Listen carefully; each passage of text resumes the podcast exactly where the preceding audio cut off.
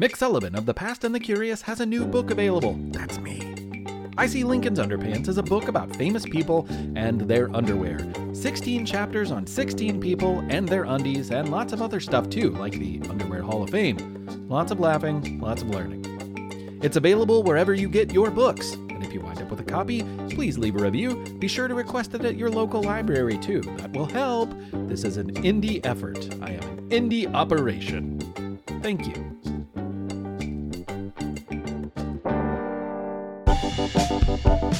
Hey everybody, it's Mick from the Past and the Curious. Happy end of February, beginning of March, whenever you're listening to this. Which brings me to some points of news. March 3rd is the Meat Shower Day. It's the anniversary, I think it's the 147th anniversary of the Kentucky Meat Shower.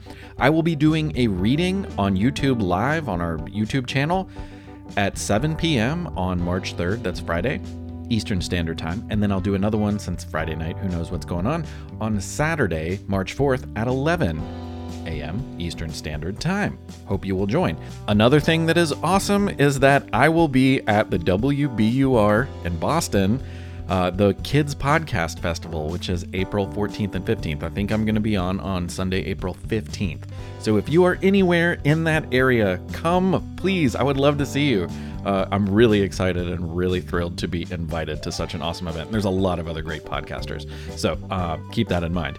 Speaking of other great podcasters, I have a special guest this month. It's Ryan Willard from The 10 News, which is a great show. I've been talking with them a lot. I'm going to be on the show later, um, but it's been great to work with them and, and get to know them. Uh, and so Ryan is part of that team, and he came in and did the voice of Samuel Langley, who you'll meet, because we're going to tell the story of the Wrights the Wright brothers, the Wright sister, and also this whole weird thing with them in the Smithsonian. I don't know if you knew this, but the airplane wasn't in the Smithsonian for decades because there was controversy.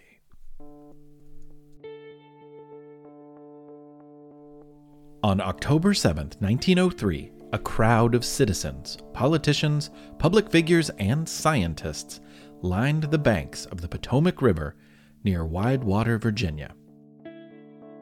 Many had eagerly traveled from nearby Washington, D.C., to witness what they hoped would be a momentous new milestone for humankind. For centuries, people had dreamt of powered, controlled flight. Even in the 1500s, Leonardo da Vinci designed machines to fly people, but they never resulted in anything more than sketches and his notebooks. But now, in 1903, Samuel Langley seemed to be standing on the edge of something great. Hello. Uh, hi.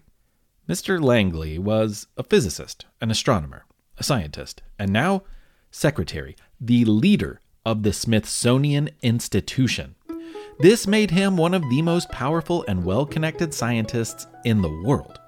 And he had spent the last decade focused on creating a powered flying vehicle that would be operated by a person on board. Equipped with every resource he could possibly need, including time, materials, and space to work, not to mention the equivalent of $2 million from the Department of Defense, the Smithsonian's head honcho also had the luxury of access to nearly every morsel of research anyone else had ever done in the hopes of flying. If anyone could make it happen, it was Langley. And Charles Manley, the man that he actually hired to fly the wondrous new creation. The result of Langley's years of work was resting on a catapult on top of a houseboat anchored in the middle of the river. It was called the Aerodrome, and it had four gigantic wings two in the front, two in the back, along with a powerful 53 horsepower engine. For years, he had been experimenting on unmanned prototypes, and his demonstrations had thrilled the likes of Alexander Graham Bell and Teddy Roosevelt. Theodore.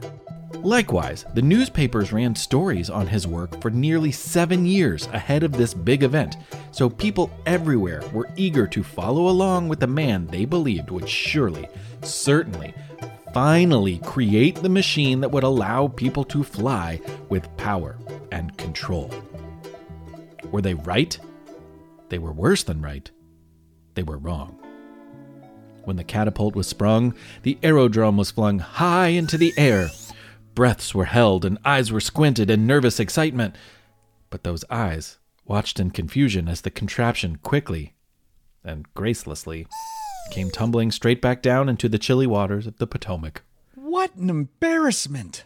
All that money, all that time, all that hype, and all I to show for it is my poor broken aerodrome. Look, it's like a giant squished dragonfly just floating along in the river. A dragonfly! A really expensive, squished up dragonfly. Perhaps there were just minor problems to work out, so Langley got himself together, patched up the vehicle, and made a second attempt just two months later on December 8th. Once again, the catapult sprung the aerodrome high into the sky, where it should have been airborne enough for the engines to engage and propel the plane with control. That was the plan, anyway. The reality was yet another crash and splash. Everyone believed it to be a failure of enormous proportions, and in many ways, they were correct. Oh, how many resources have I wasted? I shudder to think. And I wonder how many lives do dragonflies have? Just nine days after the second squished dragonfly failure, two brothers with no formal training, no college education, and no access to endless sums of money stood on the beach of Kitty Hawk, North Carolina, with a plane of their own.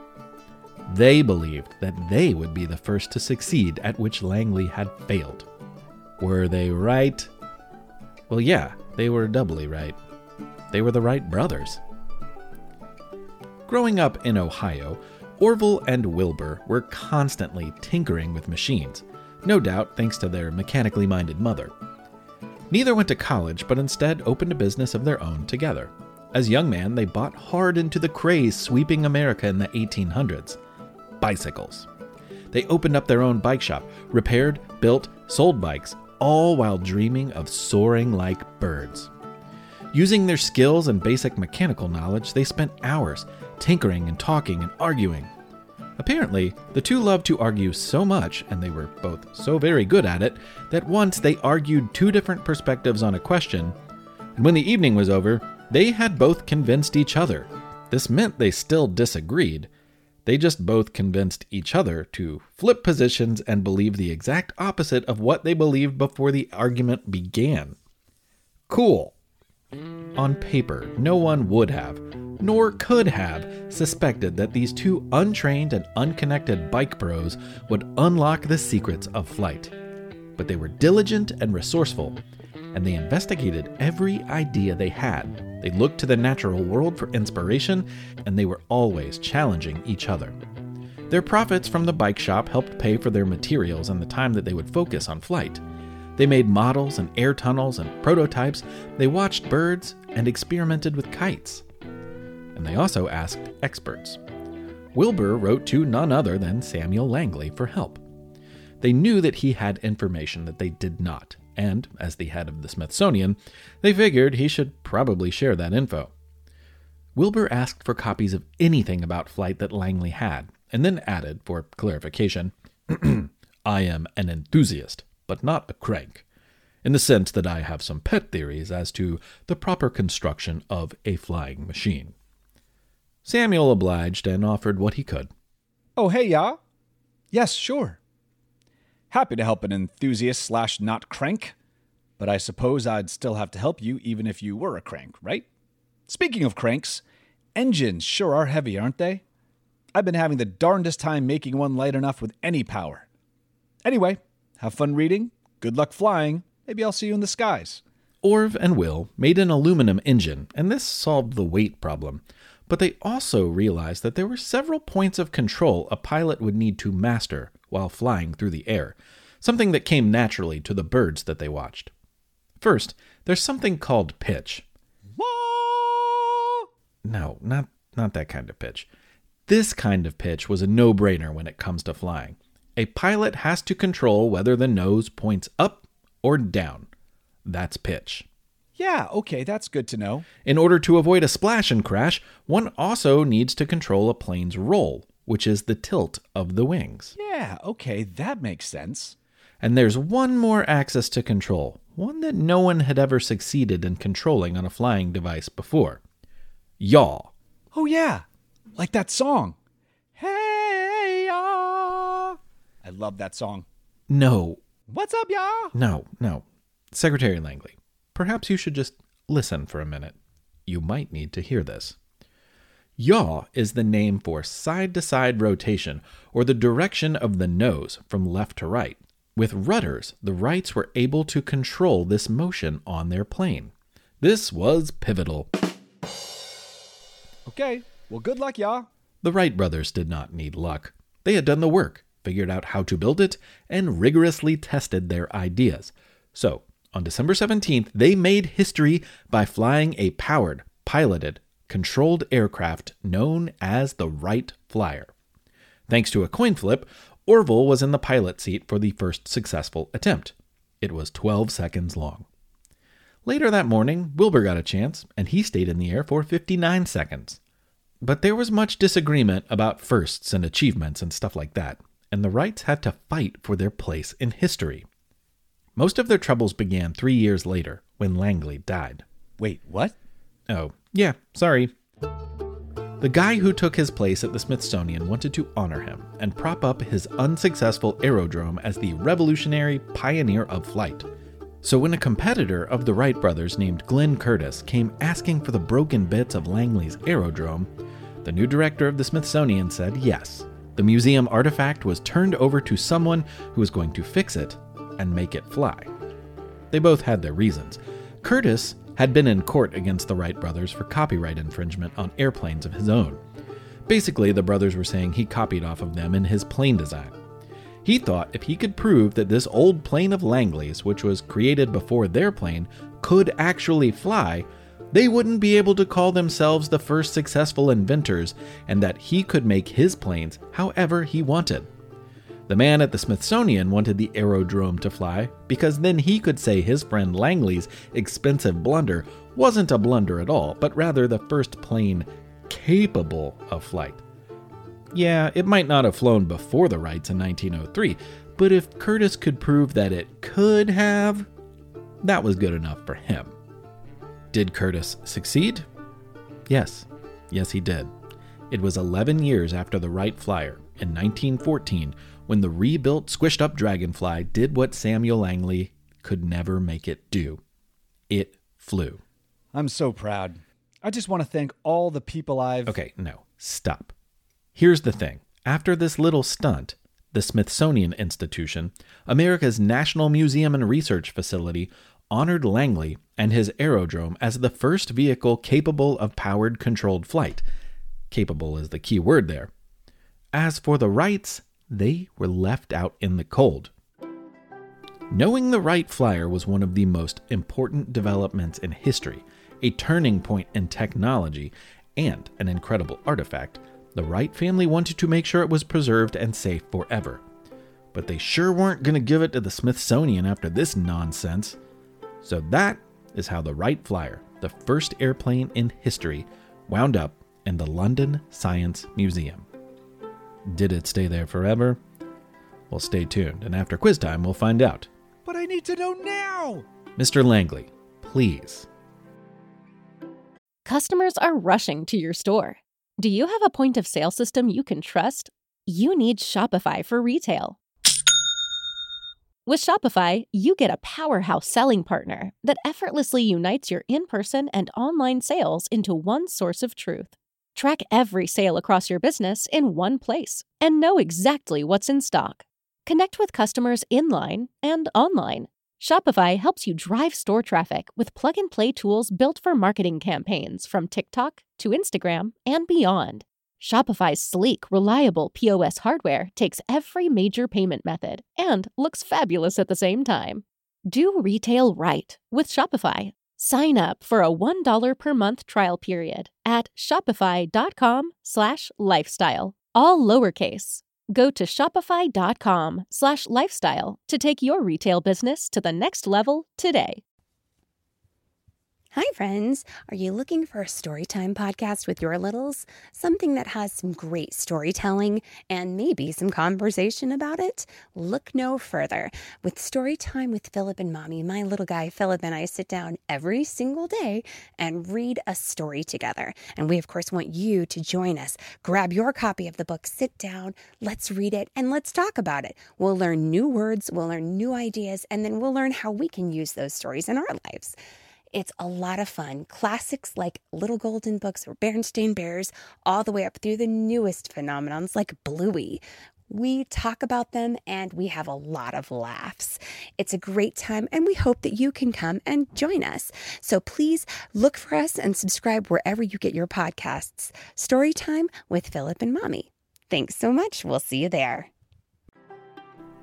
This month's You Have 30 Seconds comes from England, and it is a fascinating and important person from history. Take it away, Esther. Hi, my name is Esther and I live in Bristol in England. I'm going to tell you about Nelson Mandela since I share my birthday with him. Nelson Mandela was a South African activist.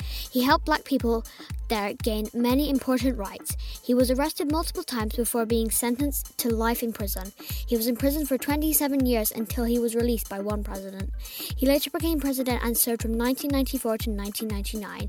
He was South Africa's first black head of state. He wrote a book called A Long Walk to Freedom. Esther, that was so much great information in 30 seconds. I gotta hand it to you. Great job. Thank you so much for sending that. If you or anyone else out there has a You Have 30 Seconds, you can just record it with your phone and send it to us at hello at thepastandthecurious.com. Esther, great work. Thank you so much. It's quiz time. It's quiz time. It's quiz time. Time, time. Oh, here we go. It's quiz time once again. On April 16th, 1912, Harriet Quimby became the first woman to pilot an aircraft over a very particular body of water. It was the same body of water two underwear clad balloonists flew over more than a century before. So, what body of water was it?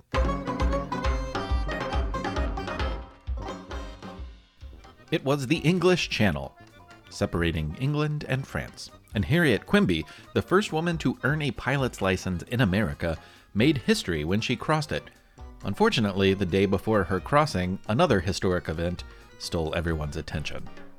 The Titanic sank the day before, and as a result, her accomplishment did not get much attention in the press.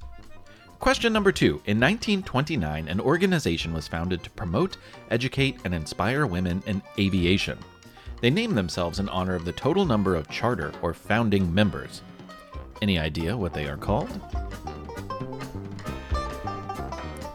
They are called the 99s, and it is still an active and important group in the field of aviation today. And their first president was none other than Amelia Earhart. Okay, question number three, your third and final question. In 1784, Elizabeth Thible became the first woman to fly when she took to the skies in a balloon. While she was airborne, she gave a performance for those on the ground. What do you think she did?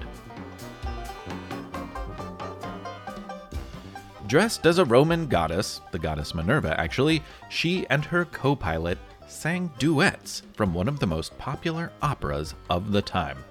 Watching the performance from Earth was an audience including the King of Sweden. Unfortunately, not much else is known about Elizabeth. Most of the rest of her life is a mystery.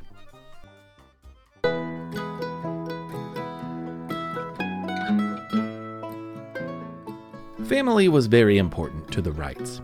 There were five Wright children who lived past infancy. Two older brothers, Lorin and Reuchlin, then came Wilbur.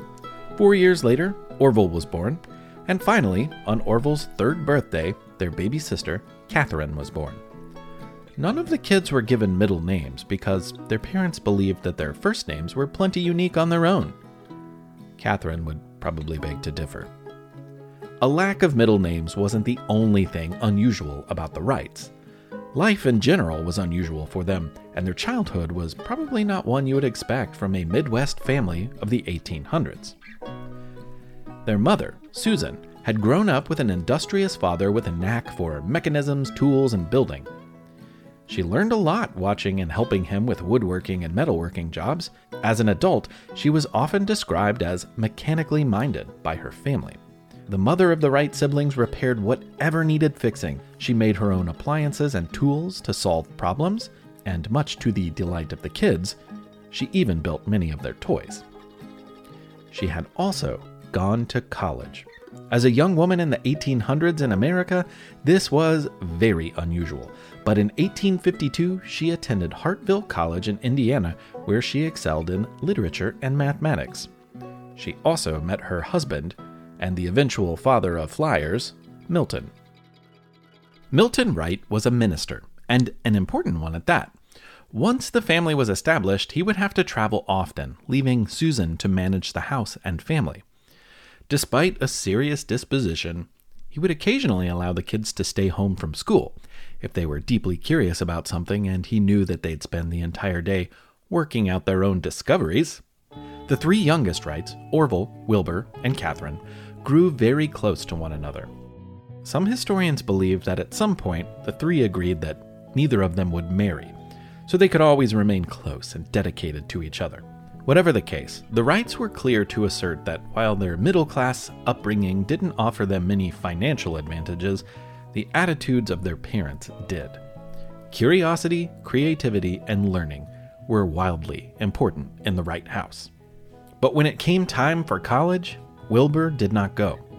His mother fell ill, and he felt the only thing to do for his family was to stay home and help care for her, which he did dutifully for years. When she died in 1889, the family was crushed, and new responsibilities rested on the only daughter's shoulders. 15 year old Katharine became the lady of the house. Of course, she still had to deal with the grief of losing her dear mother. In a kind effort to help her cope, her father suggested that Katharine create her own personal memorial to her mother. So she started collecting as many different types of flower blooms as she could, which were dried and pressed into a book, and she kept this book with her all her life. Filling her mother's shoes and managing the household was a big responsibility, and she handled it for years. Knowing Katharine deserved a career of her own, however, her father eventually suggested that she follow in her mother's footsteps and attend college she would be the only Wright child who did so. While Wilbur and Orville opened a print shop and later a bicycle shop, she studied at Oberlin College, one of America's first schools open to both African Americans and women. She found she liked life at college. She was smart, friendly, easy to talk to, excited about ideas, and fun to be around. All of those traits and her big Wright family brain served her well in her career as a teacher. After graduation, she primarily taught Latin and history, which we can all agree is very cool. Like, probably the coolest subject, right? Those personality traits were also a stark contrast to her brothers. Orv and Will were often quiet and introspective, and only trusting of family. As you know, they spent years developing ideas on how to achieve flight, and when they packed it all in and headed to Kitty Hawk for the flight tests, Katharine took over the day to day operations of the bicycle shop. The success the brothers found on the sandy beaches of North Carolina's Kitty Hawk laid the groundwork for their fame. But to turn one big achievement into a career takes not just smart business sense, but also a lot of marketable personality. The former bike bros turned fraternal flyers knew how to make and fly a plane, which no one else could quite figure out. But they were not at their best when it came to business and marketing. Luckily, this came naturally to Katharine. A few years after the first flight, the Wrights were working on a contract with the U.S. military, which was dependent on a flight demonstration in which Orville would carry a passenger. The flight in Virginia ended in a terrible crash due to a fractured propeller. The passenger, a lieutenant in the United States Army, did not survive. Orville did, though he was greatly wounded and upon hearing the news, Katharine left her teaching job in Ohio and rushed to his hospital bed in Washington, D.C. to care for him. It wasn't the first time. She had once missed an entire semester of college because she returned home to care for Orville when he was stricken with typhoid fever. This is what family meant to the Wrights. After weeks of recuperation, Katharine and Orville returned to Ohio, but she would never return to teaching. On his own, their brother Wilbur had traveled to Europe to show their incredible new plane to the crowned heads and military leaders of several nations over the Atlantic Ocean.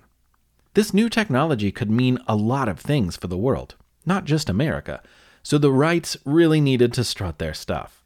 The goal was to sell the legal rights that would allow the countries to build these planes. But things weren't going so well, and he needed some help. Not just Orville's, also Katharine's. And not long after arriving, Katharine became a celebrity. She charmed royalty and handled the press and offered clear explanations of the work that her brothers had done. Everyone wanted to talk to her, to photograph her, and to hear her speak. She also helped negotiate the agreements between the Wright Company and the would be airplane builders. On top of all of that, she also became just the third woman to fly in an airplane when she joined her brother as a passenger including one flight in front of King Edward VII. What are you doing? Well, the, the king's here and your skirt is large. It might catch wind and blow up, so I'm going to secure it with this rope. Tighten it around your legs. Because the king can't see my legs? I don't I don't know. Maybe royalty's weird like that. I'm more concerned with it blowing up in our faces and that would make me crash the plane.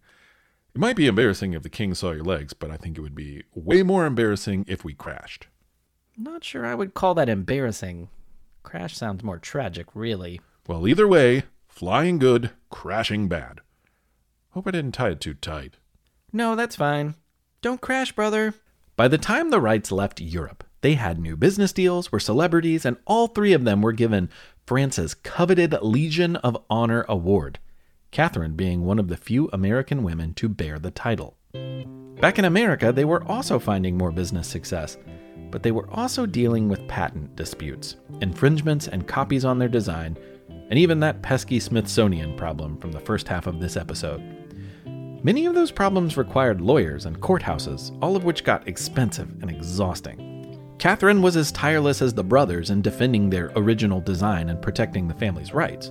Unfortunately, in 1912, older brother Wilbur died of typhoid fever. Katharine believed the illness was made worse by the stress of the airplane's never ending legal matters. Both Orville and Katharine were thrown again into grief at the loss of their dear brother. Katharine had become a force in Ohio's suffrage movement, organizing and working to give women the right to vote, and she soon added officer in the Wright Company to her resume.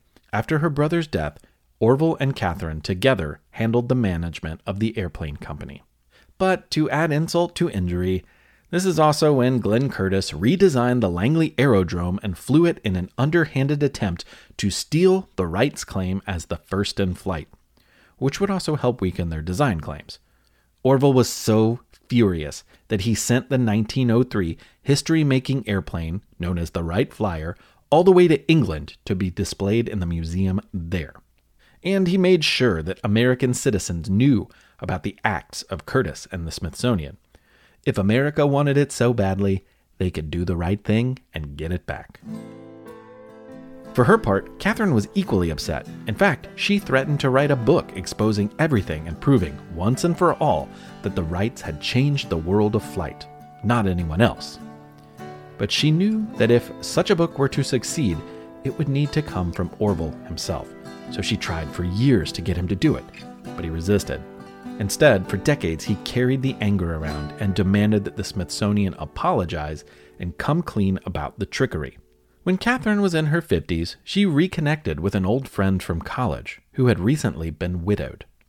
Having been so involved in the lives of family for so long, she saw this relationship as an opportunity to put herself first. And she and the man got married but Orville felt betrayed and was so angry about it that he refused to speak to her for years. In his mind, he lost his sister, which is a very selfish way to think of it. In fact, her husband was a journalist who was a staunch defender of the Wrights during all of the controversies. Not that that really mattered. Katharine's feelings were what mattered. But unfortunately, she did not enjoy a long marriage. She fell ill just three years later with a terrible case of pneumonia. Knowing things had gotten bad, their older brother Lorin pleaded with Orville to come make amends, and he was at her side when she died in 1929. For years after, Orville kept up his struggle to cement the Wright family in history. And finally, in 1943, he was in the audience at a fancy Washington, D.C. dinner when a proclamation from President Franklin Delano Roosevelt was read, saying the Smithsonian acknowledged its error and would be welcoming the Wright flyer back to America. The Wright family sold the one of a kind, monumentally historic airplane to the museum for $1.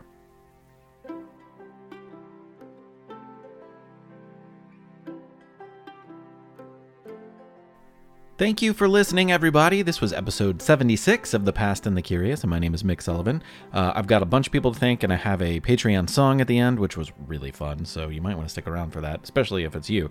Uh, but before I do that, I want to remind you again March 3rd and March 4th, we're doing the live reading of The Meat Shower on our YouTube live channel, our YouTube channel. Um, and then uh, Boston, WBUR, Kids Podcast Festival. I'm going to be performing, presenting uh, on Sunday the 15th, it looks like. Um, uh, but, you know, check schedule as we get a little closer. Um, this is all 2023, by the way, depending on when you're listening to this. Yeah, I'm really, really excited and I hope to see anyone in the area. Uh, it'd be great to meet you and I'll have all sorts of stuff. If you've purchased a copy of I see Lincoln's underpants. First of all, thank you very much. Um, but if you can leave a review at the platform where you bought it, if that's Amazon or Barnes and Noble or uh, Indiegogo or anything like that, um, please or Indie Bookshop, um, please, please, please do that. That really, really helps us. And I know a bunch of people have made requests at their local libraries, and that is extremely helpful too. So uh, please, please, please, and just tell anybody if you enjoy the book. Um, it's very much uh, me and the one person publishing team that's putting this out. Uh, so um, it's going really well, and I, I want to just keep that momentum up. So if there's anything that you, you can do to, to spread the word, I would be eternally grateful. Um, and speaking of people that I am grateful to, uh, here's some Patreon people. Um, I need to thank Helen in Birmingham, Alabama, and also wish her a happy birthday because her birthday is March 2nd. So, Helen, happy birthday to you. There's a lot of birthdays this month. You're not the only one, Helen. Uh, let's see. Wyatt Wolf, happy 8th birthday to you uh, on March 3rd. You're going to be 8 on Meat Shower Day. Ha ha! Happy Meat Shower birthday, Wyatt Wolf. I love it. Um, let's see. Anna and Mackie. Uh, I I hear that you two sisters are really, really enjoying the show, and I'm so happy to hear that. And I also heard that Mackie is doing a third grade report on Susan B. Anthony, which is super awesome. I Also heard that Mackie is having a birthday on March 29th, so that's awesome too. Um, also, I have to say hello to Brant and Logan in Alton, Illinois, which is the home of Robert Wadlow, or Wadlow, Robert Wadlow. If you don't know who he is, he's the tallest man in history. Wow, that guy was tall. Also, Brant and Logan of Alton, Illinois, I have sung The Name of Your Town probably 150 or 200 times. There's a song that I sing, I used to sing all the time, uh, called Long Hot Summer Day by John Hartford, who I'm a big fan of and I've mentioned on the show. And there's a line in the song where he says, I'm going to get off down in Alton on a long hot summer day. Something like that. Anyway, uh, and last but not least, Carter, you have a birthday song. Uh, it's you're turning 10. It's your 10th birthday. Um, and we have a silly song in honor of the Carter Hour. So you, Carter, and everyone else, enjoy. Tomato, tomato, tomato, it's fun to say potato, potato, potato, it's fun to say tomato, tomato, tomato, it's fun to say potato, potato, potato, it's fun to say tomato, tomato, tomato, it's fun to say potato, with the potato, fun to say potato, wiggy, wiggy with the potato, it's fun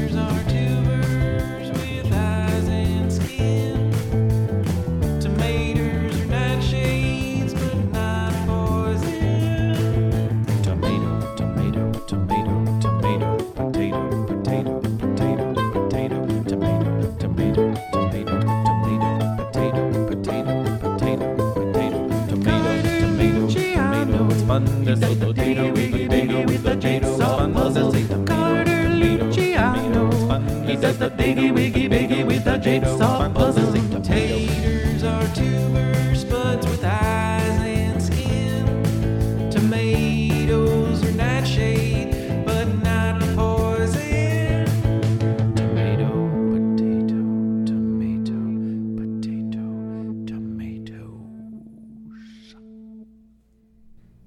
Happy birthday, Carter. And everyone else, thank you so much for listening. My name is Mick Sullivan. This has been The Past and the Curious.